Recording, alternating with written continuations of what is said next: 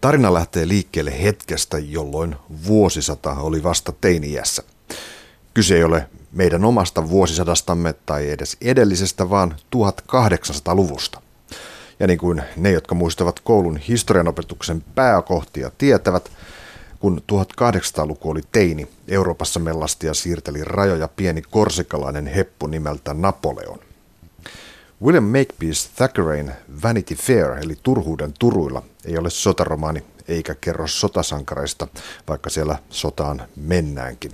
Vanity Fair on romaani ilman sankaria, niin kuin alaotsikko kertoo. Tämä on kiertoilmaisu sille, että tarinassa ei ole varsinaista miessankaria, ja se on jo kannanotto. Thackeray halusi purkaa tapoja, jolla sankaruutta hänen aikanaan käsiteltiin. Vanity Fairin päättäväisin, dynaamisin ja skarpein hahmo on vaatimattomista lähtökohdista ponnistava eteenpäin pyrkivä nainen. Nimi on Rebecca eli Becky Sharp. Thackeray vuonna 1847 ilmestynyt kirja ja sen sankaritar ovat olleet suosittuja kohteita elokuville ja TV-sarjoille. Tämä Gwyneth Hughesin dramatisointi on jo kuudes TV-sarjan versio, eli sen myötä Thackeray kilpailee tasaveroisesti aikalaistensa Bronten-sisarusten Charles Dickensin ja edellisen sukupolven edustajan Jane Austenin kanssa TV-sarjan maailmassa. Becky Sharp on kaikkea muuta kuin puhdas pulmunen, mikä tekee hänestä erityisen kiinnostavan ja ristiriitaisen hahmon. Itse asiassa tarinassa on alusta saakka mukana kaksi naispäähenkilöä, mutta Beckin ystävätär Amelia on kiltti, hyvän tahtoinen, lojaali ja tylsä. Becky sen sijaan viettelee, huijaa ja juonittelee tiensä sosiaalisessa portaikossa eteenpäin. Historian käännekohta muodostuu myös tämän tarinan käännekohdaksi. Napoleonin viimeisessä väännössä eli Waterloon taistelussa kuolee yksi keskeisistä mieshahmoista. Sitten myös Beckin onni alkaa vaihdella ja vähitellen vastaan tulee pelureita liian korkealta tasolta. Becky Sharp on helppo tunnistaa myös nykyisen Instagram-sukupolven itseään valokuvaavien ja markkinoivien selfinuorten sukulaiseksi. Jos Beckiltä kysyy, miksi menestys ja kuuluisuus ovat niin tärkeitä, niin vastaus voisi olla, että no, ne todistavat, että olen olemassa. Beckia muuten esittää sarjassa vuonna 1993 syntynyt brittinäyttelijä Olivia Cook – Vieranani tässä television tiiliskivien keskustelussa on draaman ja teatterin tutkimuksen professori Hanna Suutela.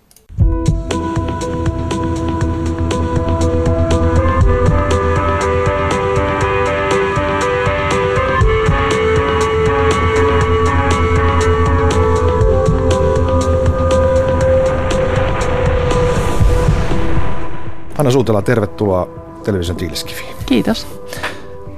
Mikä sulla on tuntuma, kun nyt ajattelet Becky Sharpia? Mitä sankarilla tai päähenkilöltä edellytetään nykyisessä TV-sarja-universumissa? Koska ihan tätä, että tämmöinen antisankaruus on nykyään aika, aika tota, hyväksyttyä. Niin mä en tiedä, onko Becky Sharp enää antisankari, mm. koska tota, hän, hän oli jo aikanaan ihan poikkeuksellisen monipuolinen hahmo, etenkin naishahmoksi, mieskirjailijan kirjoittamaksi naishahmoksi. Hän on monipuolinen, älykäs, hänellä on paljon niin kuin myönteisiä ominaisuuksia, mutta tänä päivänä hän varmaan niin kuin asettuu jollain lailla samalle viivalle kuin tuon House of Cardsin päähenkilöt. Eli me ei enää välttämättä odoteta TV-sarjoissa sankareilta sitä, että he olisivat yksulotteisesti hyvän puolella taikka hyvin helposti selitettävissä olevia sankareita, semmoisia kuin mafiapomot taikka, mm. taikka pahelliset presidentit näkyy enemmän ja enemmän. Ja pahiksethan on aina, aina niin kuin hyvää tarinamateriaalia myöskin henkilökuvauksen niin kuin herkkupaloja näyttelijöille, että siinä mielessä, siinä mielessä Becky Sharp on kyllä niin kuin tuore hahmo ilman, että häntä täytyy kovin paljon edes muuttaa. Ehkä se vaatimus on se, että päähenkilön pitää olla riittävän määrään asti dynaaminen, toimiva, eteenpäin menevä. Joo, se on tietysti yksi sankaruuden ihan perusajatuksia Aristoteleen runosopista lähtien, että, että täytyy olla se joku, joka pistää toiminnan liikkeelle ja joka myöskin sitä kautta sitten törmää niihin omiin erehdyksiinsä ja, ja kohtaloihinsa. Koska tämä, tämä koskee Vanity Fairia erityisesti, koska tässä on ikään kuin kaksi naispäähenkilöä. On, on Becky Sharp ja sitten on Amelia Sedley, mm. joka on hänen ystävättärensä, käy siellä samaa koulua. Mm. Ja tuota, mutta Amelia on, ö, sanotaanko toivoton vätys. jos mä sanon näin, mitä miehistä yleensä sanotaan. Niin, tai, tai Amelia on se, se naishahmo, joka toteuttaa jonkunlaisen oletuksen säätynsä mukaista käyttäytymisestä niin pilkulleen, että ei sitten oikeastaan itse vaikuta elämänsä kulkuun. Niin hän itse asiassa käyttää jokaisen mahdollisuuden äh, niin kuin takertua jokaisen signaalin muuttumattomuudesta. Kyllä. Hän niin kuin takertuu edesmenneen aviomiehensä muistoon niin, että hän näe mitään ympärillään. Joo, se pitää paikkansa. Se muistuttaa ehkä jotenkin vähän, vähän jopa sitä tapaa, millä kuningatar Victoria takertui oman puolisonsa muistoon, vaikka tämä on kirjoitettu ennen kuin Victoria tämän tien valitsi. Kyllä se semmoinen vakaus ja muuttumattomuus oli, oli varmaankin niin kuin sen ajan hyveellisen naiskuvan keskiössä. Ehkä me tänä päivänä ajateltaisiin, että jos me voidaan miettiä Amelia Vätyksenä, niin hän on se antisankari. Hän ei tee omalle elämälleen juuri mitään. Myös ratkaiseva on se, että, että toinen on niin kuin nimeä myöten ää, älykäs, eli Becky Sharp. Mm, terävä. Kyllä. Joo, kyllä. Ja sitten tässä on semmoinen jännä topoksiin liittyvä pari. Topokset on tämmöisiä kliseitä tai kertyneitä kuvia – kirjallisuudessa tai taiteessa ylipäätään. Mun huomio kiinnittyi tuossa TV-sarjassa siihen, että, että tota, kun mä oon teatterin tutkija ja mä tiedän, että ton Sakereen ajan ja vielä koko 1800-luvun keskeinen topos oli juutalaistyttö, joka on vähän vastaava mm, määritelmä kuin tyhmä blondi tai kohtalokas nainen. Mutta se tarkoitti ihan tietynlaista orientalismia. Se tarkoitti ulkopuolisuutta, älykkyyttä, kauneutta, nokkeluutta, äm, sitkeyttä, lojaalisuutta, tämmöisiä arvoja, jotka siihen, siihen liittyi. Ja siitä oli olemassa sekä negatiiviset että, että positiiviset ää, variantit. Ja Rebekka on tämän tradition kantaja myös etunimeltään. Hän ei ole vain terävä, mm. hän on myös Rebekka. Ja tota, tämmöisen hahmon – parina on usein joko isä, joka on, on sitten se usein negatiivinen stereotypia, tai sitten toinen nainen, joka, joka rinnastuu niin kuin kristillisenä vaihtoehtona siinä vieressä. Ja tämä traditio on, on kyllä Thackeraylle ollut tuttu, koska hän rakasti se Walter Scottin Ivanhoe-romaania.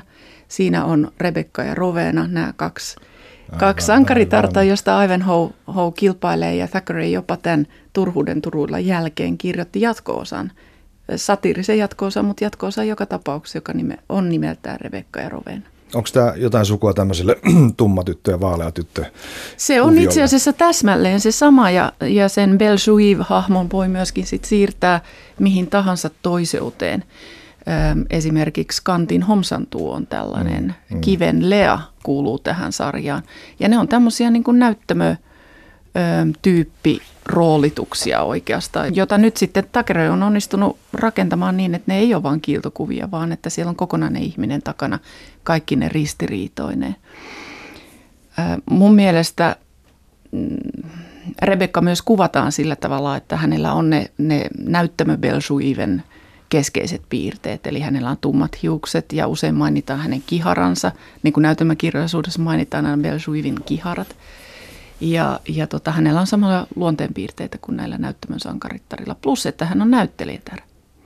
Ja se, että, että Becky on niin sosiaalinen näyttelijätär, mutta hänen äitinsä on ollut oikea näyttelijätär, teatterilainen, niin sekin viittaa tähän, että, että oli, oli tämmöinen ikään kuin – myytti tai kulttuurinen ajatus, että jos näyttelijättäressä oli oikeasti Belsuivia, jos hänessä oli oikeasti vähän juutalaisverta, mustalaisverta, jotain tämmöistä 1800-luvun romantisoimaa asiaa, niin hän oli ikään kuin vielä enemmän näyttelijätär ja vielä parempi. Ja tämän takia mm. meilläkin on semmoisia näyttelijäkuvia, esimerkiksi suomalaisen teatterin Selma Herman, joka on puettu semmoisen kansanasuun, jossa hän näyttää Belsuivelta ikään kuin legitimoidakseen sitä, että hän voi olla näyttelijä tai ylipäätään hänen piti olla pikkusen siihen suuntaan esiintyvä.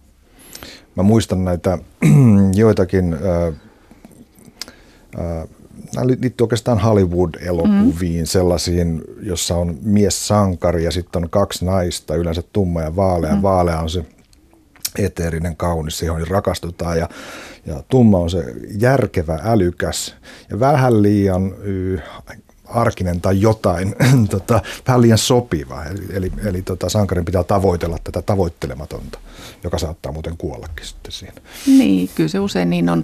Tosin sitten niin kun Hollywoodhan tietoisesti jossain vaiheessa käänsi ne, ne asetelmat just niin päin, että, että se blondi valtasi ikään kuin sen Belsuiven paikan kiinnostavampana mm, mm. hahmona. Thackerayhan alaotsikoi tämän Vanity Fairin romaani ilman sankaria. Ja tota, tämä on ilmeisesti aika lailla myös kommentti aikansa, hänen aikansa tota, romaanikirjallisuutta kohtaan. Eli hän, hän siinä satirisoi kirjoja, joissa on tietysti sankari. Vähän niin kuin voisi ajatella Cervantesistakin ritariromaaneja, mm-hmm. että, että, että Don Quixote on parodia niistä. Eli on, johtuuko tämä siitä tämä, ja tota, toimiiko tämä tässä sarjassa tämä sama ajatus? Jollain tavalla. Mä en tiedä, onko Thackeray ajatellut, että sankari on vaan miespuolinen, koska sankarittariahan tästä kyllä löytyy nimenomaan Becky. Ja yksikään mies ei käy sankariksi, ne on, ne on jotenkin niin vietävissä niin kautta se, koko tarinan. Se tulee hirmu voimakkaasti esiin TV-sarjassa. Kyllä se keskipiste on koko ajan Becky Sharp. Kyllä, ja mielenkiintoista se, että koska, koska ollaan Napoleonin sodien, sotien ytimessä, oikeastaan niiden päätepisteessä, että se Waterloon taistelu on siinä sarjan kehyksessä, niin tota, Thackeray itse kirjoitti, kun se sieltä Brysselistä lähdetään taistelemaan, niin, niin Thackeray kirjoittaa, että emme väitä kuuluvamme sotakirjailijoiden joukkoon. Paikkamme on siis niiden joukossa, jotka eivät taistele. Ja jättää kuvaamatta koko sen taistelun. Yeah. Ja pysyy niiden naishahmojen luona, itse asiassa Beckin luona, joka myy siellä tota, Georgin hevosia muistaakseni. Joo, kyllä. Tota, Beckin paikka siinä sodassa on, on ehkä jopa vähän sukua jollekin äiti rohkealle, siis semmoiselle semmoiselle tota, sodasta hyötyvälle bisnesvainulle. Mm. Mä itse ajattelisin, että me helposti sotketaan tämä TV-sarjakin historiallisiksi, äh, historialliseksi TV-sarjaksi. Se esitetään meille semmoisena, mutta Takerehän kirjoitti tapahtumista, joiden lopputuloksen hän tavallaan historiamielessä jo tiesi. Eli hän on kirjoittanut edellisen sukupolven kokemuksista. Aivan, eli, eli hän niin kuin on, me 80-luvusta. Esimerkiksi nyt. joo, mm. hän on tiennyt, että, että kuinka Waterloossa käy. Hän ei ehkä senkään takia tarvitse sitä kauheasti nostattaa. Ja sitten jos sitä verrataan niin kuin Jane Austenin, jonka filmatisoinnit on esteettisesti samannäköisiä, samaa tyyliä ja samaa Napoleonin – taisteluiden odotusta, niin tota, erohan on siinä, että Austinin satiiri niitä, niitä sotasankareita ja sotajoukkoja kohtaan perustuu siihen faktaan, että ne on koko ajan siellä edelleen turvassa kotona pikkukaupungissa tanssimassa poloneesia, mm. eikä lähelläkään mitään, mitään vaaran paikkoja tai varsinaista sotilaan työtä.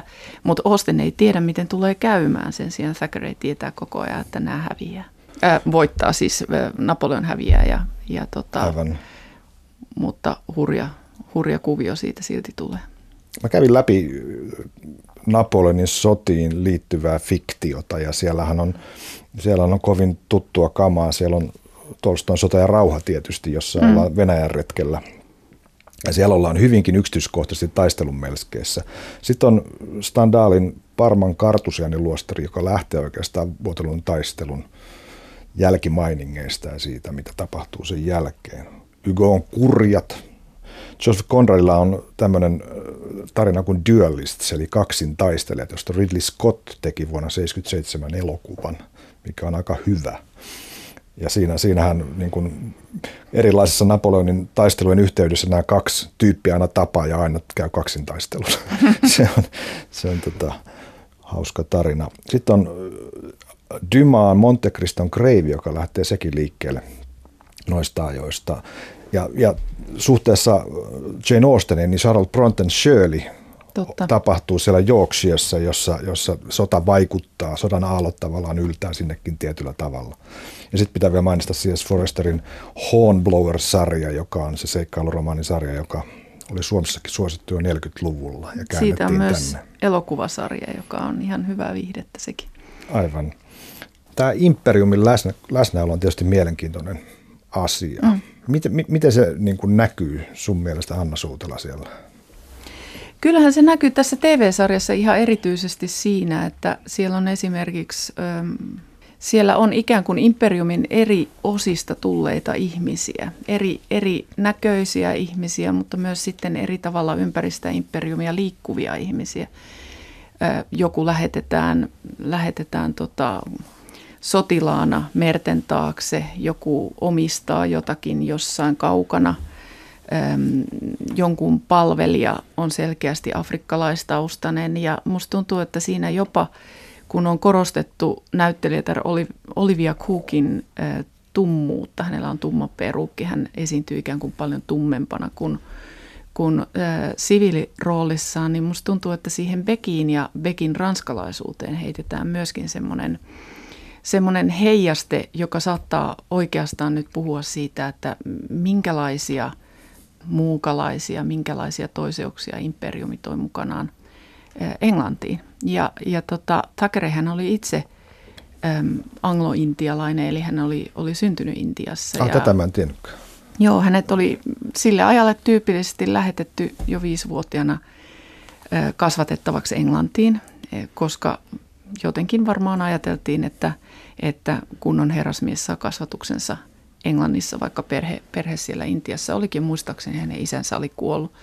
Mutta tota, senhän täytyy olla semmoinen kaksoisvalotus, että se jo lapsena ikään kuin tiedät, että on kaksi hyvin erilaista maailmaa ja, ja kaksi tota, eri tavalla arvostettua maailmaa myöskin, että toinen dominoi kulttuurisesti toista.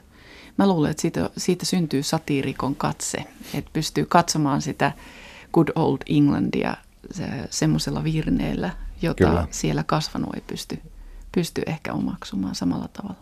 Siellä on muutama kohtaus, jotka tapahtuu Intiassa. Kyllä. Ja ne on tällaisia tyylin T-salonkeja, jossa intialaiset palvelijat on kauniisti puettuina ja, ja tota, ollaan kuin missä tahansa herraskartanossa. Kyllä, ja se on nimenomaan sitä anglointialaista kulttuuria, joka oikeastaan vasta nyt häviää. Et siitä on nyt mm. puhuttu, puhuttu niin kuin 2010-luvulla kulttuurin tutkimuksessakin, että se, se on koko ajan pienenevä enää muutaman kymmenen tuhannen ihmisen yhteisö, joka on tavallaan geneettisesti jo intialaista, mutta siellä saattaa sitten olla, olla niitä brittiesiisiä ja, ja kaikki tavat ja tyylit ja, ja kello viidenteet on säilytetty niin kuin pilkulleen.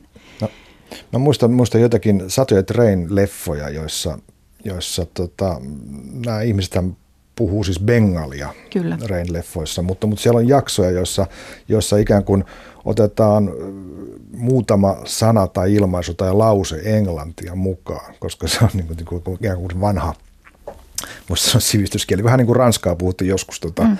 venäläisen sivistyneistön yhteydessä. Joo. Eli sieltä se perinne tavallaan, tietynlainen siirtomaperinnekin pulahtaa esiin. Se on kiinnostava se siirtomaiden mm, niin kuin paikka tässä tarinassa, että siinä Amelian tarinassa siirtomaathan on niin kuin rangaistus, että joku dopin joutuu kauas, lähetetään pois, vaikka hän itse varmaan haluaa edetä urallaan, niin silti Amelialle niin kuin siirtomaat on hirveintä, mitä voisi tapahtua, mm, että hän joutuu mm. siihen muutoksen eteen, eikä tietenkään voi sellaista kuvitella itselleen.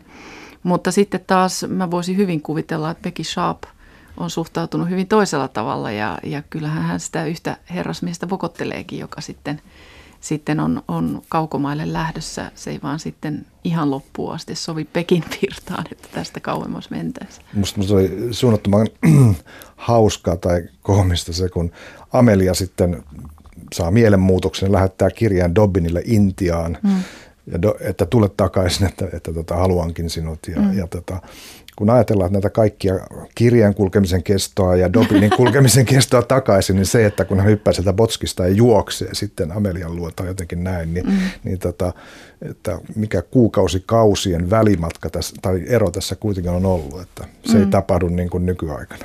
Mutta tästähän hirmu monet englantilaiset romaanit puhuu ja myöskin nuorten romaanit, jos me ajatellaan pikkuprinsessaa taikka mm taikka tota, mm, jotain Middlemarchin tyyppisiä kokonaisuuksia. Mä en muista, onko Middlemarchissa nyt just tätä teemaa niin kyllähän niissä on tarinoita just tämmöistä niin kuin Itämaille taikka, taikka Intiaan kadonneista veljistä, jotka yhtäkkiä ilmestyy takaisin, tai nimenomaan upseeri-isistä, Joo. jotka lähettää lapsiaan, lapsiaan sitten sisäoppilaitoksiin taikka isovanhemmille tai muuta tämmöistä. Ja kyllä ne pitää tietyllä tavalla ihan paikkansa, että nyt Oscarilla palkat, palkittu näyttelijä täällä Olivia Colman kertoi, taikka oli ollut mukana semmoisessa TV-sarjassa, jossa hänelle selvisi, että yksi hänen esiäidestään oli intialainen – ja se oli myöskin tämmöinen tarina, jossa, jossa upseeri oli sitten löytänyt intialaisen puolison, mutta kun hän oli kuollut, niin jälkikasvu oli lähdet, lähetetty niin kuin brittiläistettäväksi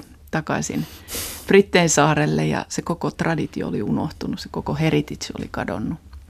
Ja se tietysti hyvin nopeasti, nopeasti niin tekeekin, jos siihen liittyy jotain tabua tai kiellettyä. Siirtomaihin liittyy myös tämä Sedlin perheessä oleva musta miespalvelija Sam. Sambo hän ilmeisesti on koko nimeltään.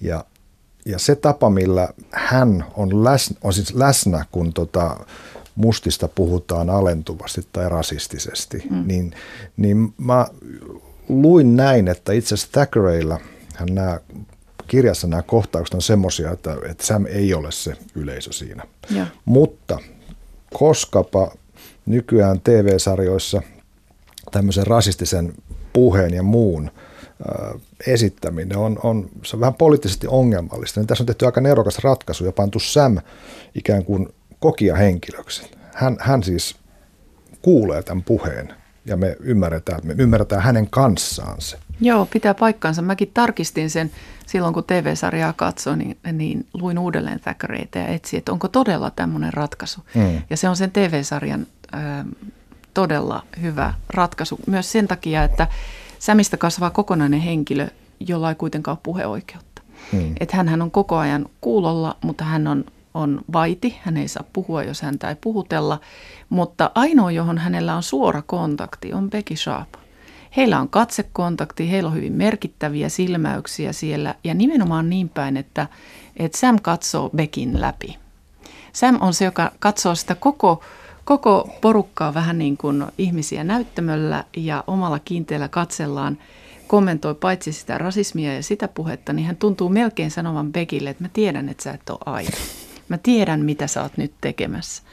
Ja tota, siitä tulee jopa semmoinen, semmoinen niin kuin jonkunlainen kummallinen yhteenkuuluvuuden tunne siitä katseesta näiden kahden välillä. Että, että jos puhutaan niin kuin englanniksi sanotaan, että to pass as, että joku ikään kuin käy jostakin, käy suomalaisesta taikka, taikka tota, käy naisesta tai näin, niin musta tuntuu, että Sam ei ole siinä pelkästään – ikään kuin meidän peilinä sille rasistiselle puheelle, vaan hän on koko ajan myös se, joka näkee Bekin näyttelemisen tason ja, ja ehkä myös sen, millä kaikilla tavoilla Beki äm, tulee hyväksytyksi jonakin, mitä hän ei ehkä ihan kokonaan ole. Hienoa siinä Sämi-hahmossa on se, että täysin ilman sanoja ja alisteisessa asemassa, niin hän on selkeästi sen porukan fiksuin. Joo, joo. Tämä on tämä on itse asiassa se on myöskin, voisiko sanoa, että tämä on myöskin semmoinen topos, joka on mm. joissakin fiktioissa esiintyy. Ja tätä se on varsinkin kom, kom, komediallisissa fiktioissa, Totta. että siellä on se skarpimpi, no ajatellaanpa vaikkapa tota Woodhousen kirjoja, Totta. että siellähän tietysti Jeeves. on, on ihan, mm. ihan ytimessä. Kyllä. Tämä piti sanoa Becky Sharpista, että, että mehän nähdään niin kuin tämä, minkä mulle niin kuin, perheen isänä on, on niin kovin, kovin paikka on se, että hän on niin kylmä äiti. Mm. Ja hän, hän saa sen lapsen, niin sieltä tulee tämmöinen lause, kun hän tulee kotiin, että, että miksi lapsi on alakerrassa. Mm. Että hän ei halus niistä nähdä, nähdä koko lasta. Se on aika kylmäävää kuultavaa. Mutta sitten Becky jossain vaiheessa selittää, että, että mitkä hänen todelliset virheensä on. Että hän on tehnyt yhtä ja toista äh, monia virheitä, mutta vain kolme asiaa oli todella niin kuin anteeksi antamattomia. Ja yksi on se, että hän on nainen, toinen on se, että hän on työväenluokkainen ja kolmas on se, että hän on kunnianhimoinen. Eli nämä on ne, ne ydinasiat, jota, josta hänet tuomitaan, että kaikkea muuta yhteiskunnassa kyllä ilmenee vaikka kuinka paljon. Jostainhan Beki sitä lasta rankaisee. Ja tuossa TV-sarjassa se poika Parka on onneton, niin myös hänen mm-hmm. isänsä on onneton sen, sen pojan puolesta ja pojan kanssa. Mä itse ajattelisin sitä, että se on ensinnäkin rakenteellinen kontrasti taas sitten Amelian ja Amelian pojan suhteelle, että se on ikään kuin vaihtoehto, toinen, toinen esitetty vaihtoehto. Sitten se saattaa olla jossain määrin heijastusta siitä äm, ikään kuin yläluokan tavasta kasvatuttaa lapsensa muilla, että siinä, siinä saattaa olla pisto siihen suuntaan.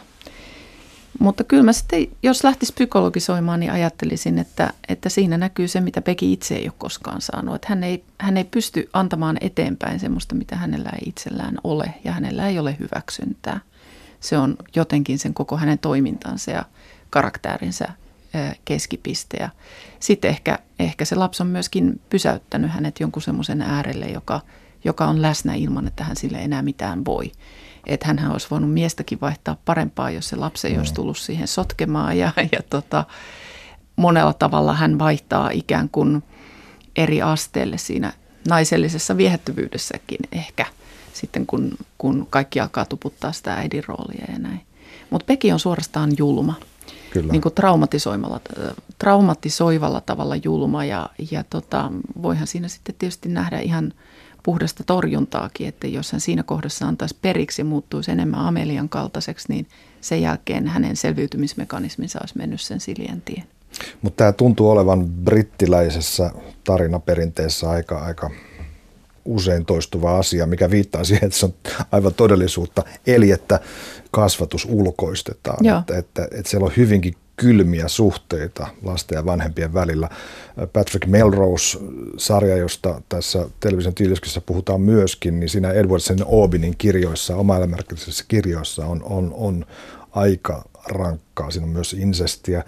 Mutta sitten mulla tuli vastaan niin tämmöinen, mikä menee vähän toiseen genreen, mutta mä katsoin David Bowie-dokumentin mm. nuoruuden, nuoruuden vaiheista ja hänen äitisuhteensa oli hyvin etäinen että äiti oli yksinkertaisesti vaan hyvin kylmä ja torjuva ja poika koko ikänsä niin kuin koitti saada äidin hyväksyntää. Ja se löytyy sieltä Space Auditin kaltaisesta kappaleesta, jossa, jossa Major Tom on yksin siellä avaruudessa. avaruudessa että, mm. että tämäkin on sitä niin kuin ensimmäinen niin kuin vahva ja kypsä ilmaisu hänen tuotannossaan siitä äitisuhteesta eräällä tavalla.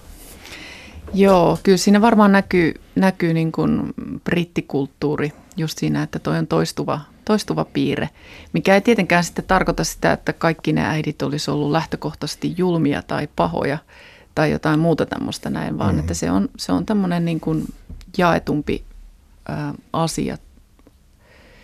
En tiedä, ku, mistä se lähtee tai kuinka pitkälle se tulee, mutta kyllä mä nyt ajattelen sitä Sakerein omaa kohtaloa, että kuinka moni meistä laittaisi viisivuotiaan laivaan – Intiassa, että lähdet toiselle puolelle maapalloa nähdään ehkä joskus, kun olet aikuinen. Aivan, eli nämä Et, on perittyjä asioita. Niin siis pakko, pakkotilanteita totta kai on nykyaikanakin ja hyvin erilaisia ihmissuhteita, mutta se, että se on ollut niin tavallista ja ikään kuin johdonmukaista ja, ja normiin ja säätyyn mm. kuuluvaa, mm. niin, niin onhan se aika hurja ajatus.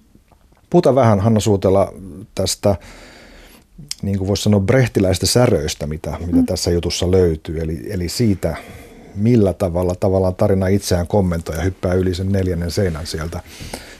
Tähän alkaa, jokainen jakso alkaa, kun Michael Palin on siinä seremoniamestarina tämmöisen huvipuiston karusellin edessä ja, ja sanoo muutaman lauseen. Hän on itse ikään kuin se kirjailija ja mä en voi sille mitään, että mulla tuli mieleen heti Monty Python ja, niin mullekin. ja Spanish Inquisition.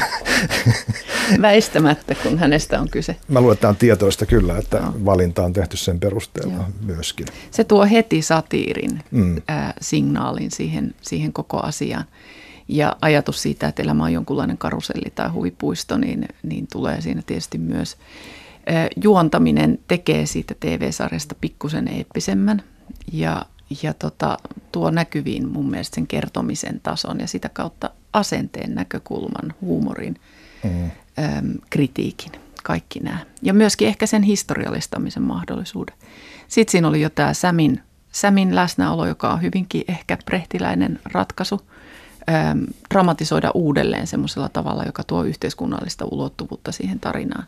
Ja sitten sittenhän siinä on kaksi hienoa, hienoa tota, temppua. Toinen on se, että Pegi katsoo välillä suoraan kameraan mm. läpi sieltä TV, TV-yleisö, että kattokaa, tässä on nyt se sauma, kun mä keksin, että tästä lähdetään eteenpäin. Tai että kävipäs hassusti, se on hyvin kommentoiva, tietävä katse.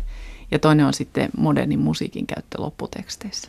Aivan. Ja, ja myös alussa siinä on tämä Dylanin uh, All Along the Watchtower. Niin totta, joo se Des, taitaa olla joka kyllä. jaksossa alussa, mutta ja, sitten lopputeksti ja musiikki vaihtuu. Kyllä, jos, joka on, jos on tämä lause There's no way out of here. Mm. Uh, jos mulla tulee mieleen taas sitten, kun tässä on jonkinlainen tämmöinen nukketeatterikuvio myöskin Thackerilla olemassa. Mä en tiedä, onko se kirjassa löytyy, mutta, mutta mulla on ajatus siitä, että nämä ikään kuin on marionetteja, nämä hahmot ja, ja niiden aseman ja, ja vapauden määrää nimenomaan vauraus ja, ja yhteiskunnallinen niin kuin status. Hmm. Että niiden liikkumavara niin kuin sen, sen per, ne pyrkii koko ajan tiettyyn suuntaan. Joo, kyllä sitä voisi pitää myöskin sillä tavalla – nukkemaisena sitä, sitä säätyyhteiskunnassa olevaa, olevaa paikkaa, joka ihmiselle tulee. Oostenhan kritisoi ihan samaa. Se on se mm-hmm. Mrs. Bennettin 4000 pounds a year, joka on niin kuin se, millä ihminen määritellään, jos, jos hänellä semmoiset rahat on. Ehkä nuo henkilöhahmot myös siinä, siinä toposmaisuudessaan tai kliseemäisyydessä on, on nukkeja myöskin, että, että kyllä sen ajan sankarit näyttämölläkin oli usein just brittiupseeri tai lähetyssaarnaaja tai, tai sitten se tota, vanhin tytär jostain sisarussarjasta. Ne on, ne on hyvin samantyyppisiä Aivan. positioita, joita näillä on. Ja nyt sitten kysymyshän on vaan just siinä, että kuka niistä naruista vetää. Että mm-hmm. Tässä on kiinnostavaa, että toisin kuin vaikka sillä sun mainitsemalla Tolstoilla sodassa ja rauhassa, niin tässä ei ole sitä perspektiiviä, että olisi joku kaikkivaltias, joka ylhäältä katsoo peltoaukiolle, että miten joukot liikkuu ja historia kehittyy, vaan tässä on ehkä Beki, joka tönäsee tapahtumia liik- liikkeelle ja saa aikaan semmoisia kausaalireaktioita, jotka sitten kaataa niitä kortteja tai nukkeja niin kuin kasaan. Tämä tämmöinen katse kameraan, sehän on vähän sukua sille, että, että, että kertoja puhuttelee suoraan lukijaa. Joo. Sehän on ihan sitä. Ja se tekee kummallisesti sen tunteen, että mut vihitään tähän salaisuuteen, mm. mua kutsutaan mukaan. Ja sen jälkeenhän sun on pakko ajatella, että Pekki Saap on sankaritar, koska eh, hän on luottanut sulle sen oveluutensa ja, ja tota, tietäväisyytensä. Ja sinä tiedät enemmän kuin ne henkilöhahmot siinä tarinassa. Siinä on hirveän vaikea olla sen jälkeen olematta ikään kuin Bekin puolella. Eli hän on tavallaan Joo. manipuloinut silloin myös katsoja. Tämä tapahtui House of Cardsissa. Täsmälleen sama rakenne. Kyllä. Äh, Thackeраyn suhde Charles Dickensiin, joka oli hänen aikalaisensa, mutta se menestyneempi mm. kirjailija on aika mielenkiintoinen. Mä luin, että Thackeray oli vähän äh, näreissään siitä tavasta, jolla Dickensin kirjoissa on tällaisia tunnemyrskyjä, semmoista niin tunnekylläisyyttä, että mm. myöskin tämä kilpailuhan oli semmoista, että, että Thacker, joka kirjoitti pitkään Punchiin, joka on tämmöinen koominen julkaisu, niin hän tämän Vanity Fairin myötä saavutti sellaisen taloudellisen aseman ja sellaisen statuksen, että häntä alettiin pitää Dickensin, jos ei veroissa, niin ainakin niin kuin saman tietyn, tietyn statuksen saavuttajana kirjailijana. Niin, Dickens on sen romantiikan suuri hahmo ja, ja tota, hänellä on oma huumorinsa, joka, joka ei ole kovin kaukana satiirista kyllä myöskään, mutta Thackeray on kerta kaikkiaan ehkä yhteiskunnallisempi ja niin kuin läpeensä terävämpi siinä, siinä kritiikissään. Mä jotenkin ajattelisin sen sillä tavalla, että, että se tunteiden esittämisen kysymys toistuu 1800-1900-lukujen läpi koko ajan. Siis mehän eletään myös ne vuosisadat silloin, jolloin, jolloin ihmisen psykologia ää, tulee tutummaksi ja tutkitummaksi ja siitä muodostuu tietynlaiset kuvat. Ja, ja psykologiahan tieteenä kehitettiin vasta 1700-luvun puolivälissä nimellä kokemussielun tiede. Mm-hmm. Mä luulen, että että tuossa sata vuotta sen ajattelun kehittymisen jälkeen, niin oltiin vielä pikkusen jumissa siinä, että mikä on oikeaoppinen tunne, se joka ilmaistaan vai se, jota ei ilmaista. Ja Thackeray on ehkä modernimpi siinä, että kun lukee sitä alkuperäisteosta, niin näkee, että sen täytyy olla todella herkullinen näyttelijälle, koska ne tunteet on rivien välissä. Ne on hirmu hyvin kirjoitettuja kohtauksia, joissa tapahtuu paljon mm. ja sä pystyt päättelemään, mitä ne ihmiset tuntee, mutta ne ei puhkea semmoisiin pitkiin monologivuodatuksiin taikka, taikka tota, mm, tunteen purkauksiin, paitsi jos sitä käytetään manipulaationa. Et Peki osaa kyllä vuodattaa äidin rakkautensa taikka, taikka romanttisen ihastuksensa tai, tai sen, kuinka, kuinka hirveän vaikea hänen tilanteensa nyt Brysselissä on. Mutta se on sitten jo nähtävissä todellakin monologina, siis tehtynä teatterillisena esityksenä. Eli ehkä Thackeray ei ihan täysin luota siihen, mitä ihmiset tunteistaan puhuu, vaan katsoo mieluummin, mitä he tekevät. Eli tässä on just tämä klassinen subteksti, alateksti, Joo. mikä siellä dialogin alla koko Kyllä. ajan, että se mitä sanotaan ja se mitä tarkoitetaan. No Bekissä se on koko ajan ristiriidassa, mm. koska tota, hän esittää kaikille. Hänellä ei taida olla yhtä ainutta sellaista hetkeä siinä TV-sarjassa, jossa me saataisiin oikeasti kiinni siitä, että, että kuka se ihminen on. Tämä Vanity Fair on hyvin värikäs. Se on todella kirkkaissa väreissä toimiva juttu ja, ja tota, niin kuin pukudraamana hyvinkin näyttävä. Joku kriitikko sanoi, että puut on liiankin tärkätty ja että olisi voinut lisää, lisää vähän kuraa siellä seassa. Mm. En tiedä, uh, mutta tota, mielenkiintoinen historiallinen yksityiskohta on se, että ensimmäinen uh, todella niin kuin täydeissä väreissä ollut Technicolor-elokuva vuonna 1935 oli nimenomaan Becky Sharp – ja mikä myöskin on mielenkiintoista, että, että sitä kritisoitiin räikeäksi. Sitä pidettiin liian värikkäänä, se tuntui luonnottomalta, niin kuin, niin kuin monet kritikit sano. Totta kai tässä voi olla niin kuin tottumattomuutta väreihin, mutta toisaalta aihehan saattaa olla semmoinen, joka on hankala. Tämä epäilyttävä naissankari. Niin, räikeä naissankari. Mm, mm.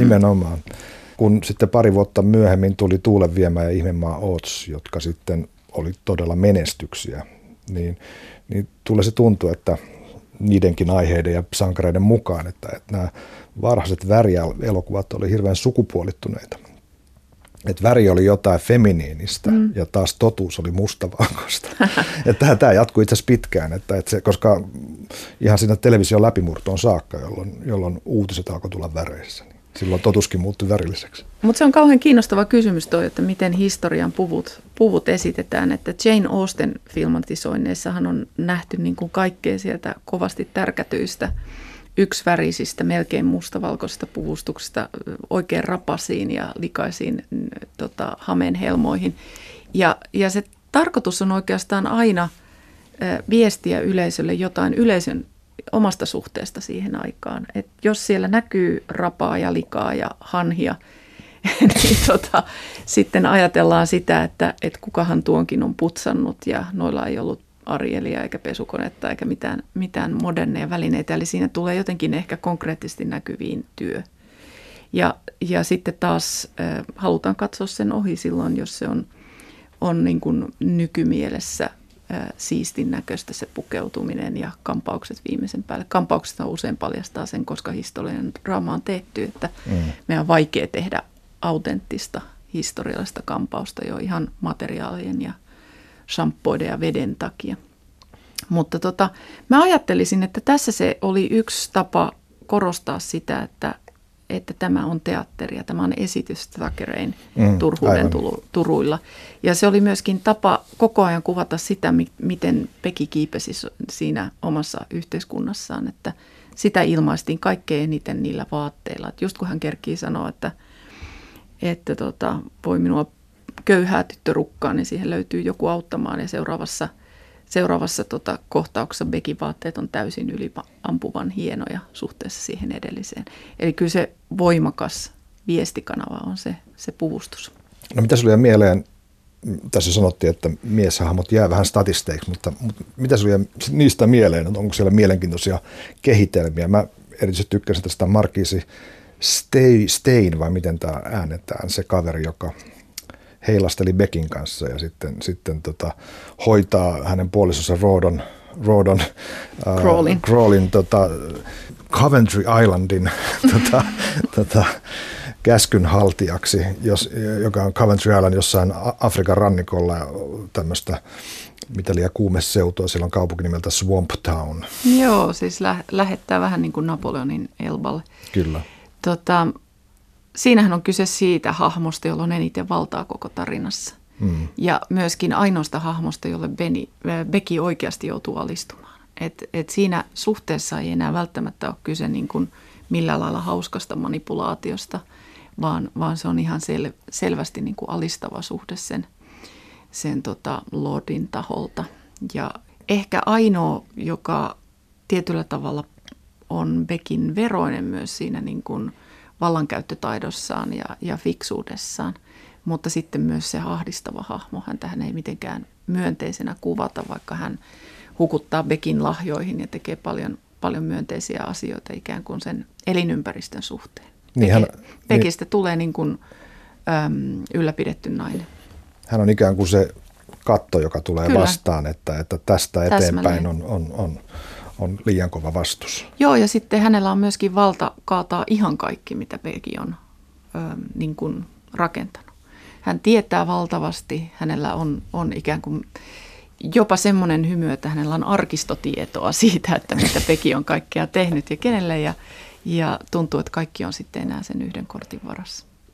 Peruskeinoja tämä, että, että se, se, jolla on valta, niin se, sillä on myös tieto toisesta. Kyllä. Ja sitä käytetään nykyään tietysti digitaalisen aikana hirveästi, koska nämä tiedot on sellaisessa muodossa, niin kuin me tiedämme, niin me Joo. Joo, kyllä. Ja kyllä tämä niin nykyaika tulkinnalta vaikuttaa muutenkin. Jos me mietitään sitä vielä, että minkä takia Beki olisi sankaritari eikä antisankari, niin kyllä mä luulen, että jotain siinä hänen kiipeämisessään on semmoista, jonka, jonka niin kuin selfie-sukupolvi tunnistaa – myönteisenä eikä kielteisenä. Et esimerkiksi just se, että rakennetaan sitä imagoa vaatteella, mm-hmm. kuinka kaukana se on Instagram-kuvista. Tai jopa se suora poseeraava katse kameraan, niin tuleeko se lähelle sitä selfietä, niin, joka niin. katsoo niin. meitä jostain Facebookista tai Instagramista. Et siinä, siinä saattaa olla joku semmoinen suhde materiaan, joka on tätä, tätä materiaa ja maineeseen, joka on nimenomaan tätä aikaa. Hashtag living my best life. Täsmälleen näin. Joo onko sulle tuttu tämä tekijä, käsikirjoittaja Gwyneth Hughes? Itse asiassa ei. Ei mullekaan kovin paljon. Mä luin, että hänellä on, hän on, hän on dokumenttiohjaaja ja käsikirjoittaja ollut tähän saakka pääasiassa TVlle tehnyt työtä ja aikaisempi lehtitoimittaja. Ja hänellä on muutamia, muutamia tota, rikosdraamoja, mutta tähän mielenkiintoinen juttu on, on Charles Dickensin äh, keskenjääneen Mr. Edwin Droodin äh, sovittaminen televisio ja sitten tämä erityisesti, että The Girl-niminen juttu, mikä tutkii Alfred Hitchcockin ja Tippi Hedrenin suhdetta. Okei. Okay. siellä, on, siellä on jotain jännittävää. Siitä on puhuttu, että, että Hitchcock, Hitchcock oli näihin blondeihin aika, aika lailla ää, pakkomielteistynyt. Nyt kun sanot Hitchcockista ja rikoksista tämän TV-sarjan yhteydessä näin ohjaajan kautta jotain, niin kyllä mulla semmoinen juolahti mieleen katsoessa, että tunnelmassa oli paikkapaikoin semmoista henkeä, että kohta tapahtuu jotain kauheata. Vähän niin kuin katsottaisiin krimiä. Että on pitkä petaus ja kohta tulee se joku, joku rikos tai joku konflikti tai joku suuri. Ja sitähän ei koskaan ihan sillä tavalla tullut, mutta ehkä ne jännitteet, joilla, joilla toi TV-sarja oli tehty, niin onkin sukua just jollekin ton tyyppiselle työlle. Koska tavallaan olisi voinut ajatella, että, että se on semmoinen Agatha Christiemäinen, esitellään joukko henkilöhahmoja ja sitten tapahtuu jotakin ja sitten selvitellään ja ratkotaan se, mutta siinä, siinä ei koskaan niin kuin, Becky ei koskaan muutu kokonaan rikolliseksi. Siinä on vaan semmoinen kummallinen rikoksen tuntu pitkin matkaa. Hanna Sutila, kiitos. Kiitos.